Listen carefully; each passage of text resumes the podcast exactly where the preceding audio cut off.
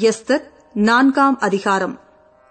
நடந்த யாவற்றையும் முர்த்திகாய் அறிந்தபோது முர்த்திகாய் தன் வஸ்திரங்களை கிழித்து ரட்டுடுத்தி சாம்பல் போட்டுக்கொண்டு நகரத்தின் நடுவே புறப்பட்டு போய் துயரமுள்ள மகா சத்தத்துடனே அலறிக்கொண்டு ராஜாவின் அரமனை வாசல் முகப்பு மட்டும் வந்தான்.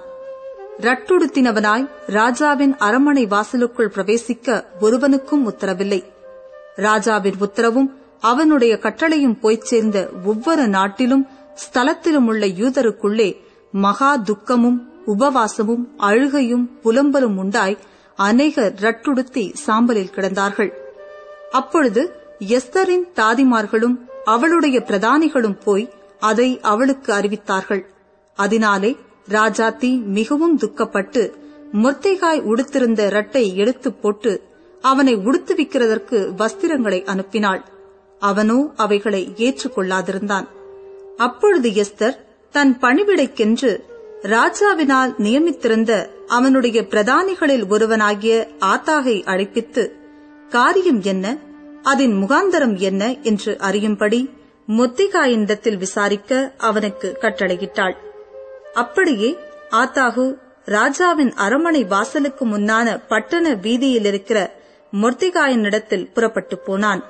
அப்பொழுது முர்த்திகாய் தனக்கு சம்பவித்த எல்லாவற்றை பற்றியும் யூதரை அழிக்கும்படி ஆமான் ராஜாவின் கஜானாவுக்கு எண்ணிக் கொடுப்பேன் என்று சொன்ன பணத்தொகையை பற்றியும் அவனுக்கு அறிவித்ததும் அன்றி யூதர்களை அழிக்கும்படி சூசானில் பிறந்த கட்டளையின் நகலையும் அவனிடத்தில் கொடுத்து அதை எஸ்தருக்கு காண்பித்து தெரியப்படுத்தவும் அவள் அகத்தியமாய் ராஜாவினிடத்தில் போய் அவனிடத்தில் தன் ஜனங்களுக்காக விண்ணப்பம் பண்ணவும் மன்றாடவும் வேண்டும் என்று அவளுக்கு சொல்லச் சொன்னான்.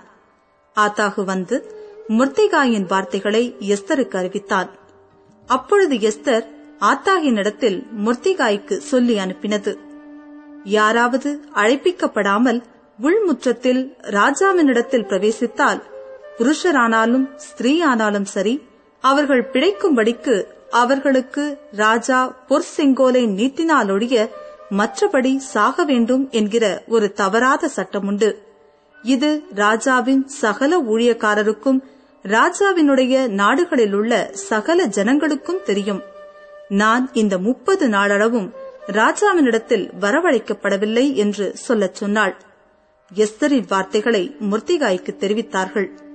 முர்த்திகாய் எஸ்தருக்கு திரும்பச் சொல்லச் சொன்னது நீ ராஜாவின் அரமனையில் இருக்கிறதினால் மற்ற யூதர் தப்பக்கூடாதிருக்க நீ தப்புவா என்று உன் மனதிலே நினைவு கொள்ளாதே நீ இந்த காலத்திலே மௌனமாயிருந்தால் யூதருக்கு சகாயமும் ரட்சிப்பும் வேறொரு இடத்திலிருந்து எழும்பும்.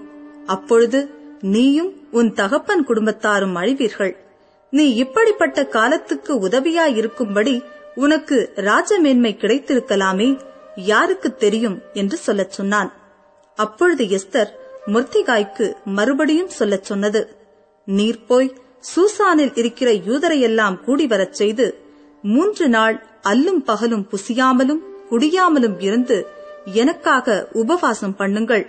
நானும் என் தாதிமாரும் உபவாசம் பண்ணுவோம். இவ்விதமாக சட்டத்தை மீறி ராஜாவினிடத்தில் பிரவேசிப்பேன். நான் செத்தாலும் சாகிறேன் என்று சொல்ல சொன்னாள்.